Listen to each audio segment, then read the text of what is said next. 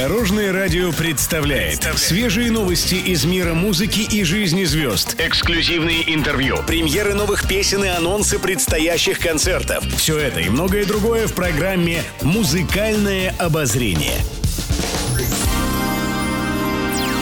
Добрый день! В студии Екатерина Крылова, и это программа «Музыкальное обозрение» на Дорожном радио. Музыкальные новости. Лариса Долина вспомнила Высоцкого. В этом году у великого музыканта юбилей – 85 лет. Артистка не первый год участвует в концерте, посвященному певцу.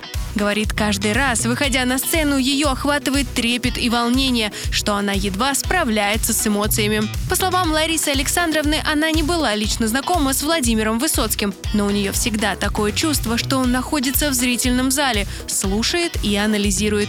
Его присутствие она почему-то ощущает. От этого артистки еще волнительней. В этом году певица исполнила балладу об уходе в рай. Правда, отмечает, что не знает, получилось ли передать настроение песни. Судить качество своего исполнения Долина оставила поклонникам, а они, конечно же, пришли в восторг. Музыкальное обозрение. Анна Семенович и Вика Цыганова рассказали, как восстанавливают силы.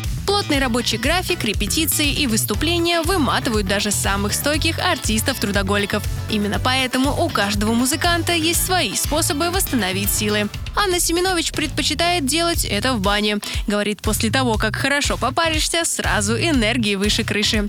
Вика Цыганова тоже предпочитает такой способ расслабиться, отдохнуть и набраться сил. Однако иногда добавляет массаж и профилактику при помощи пиявок.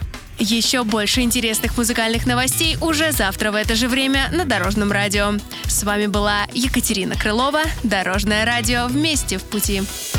Будьте в курсе всех музыкальных событий. Слушайте «Музыкальное обозрение» каждый день в 15.30 только на Дорожном радио.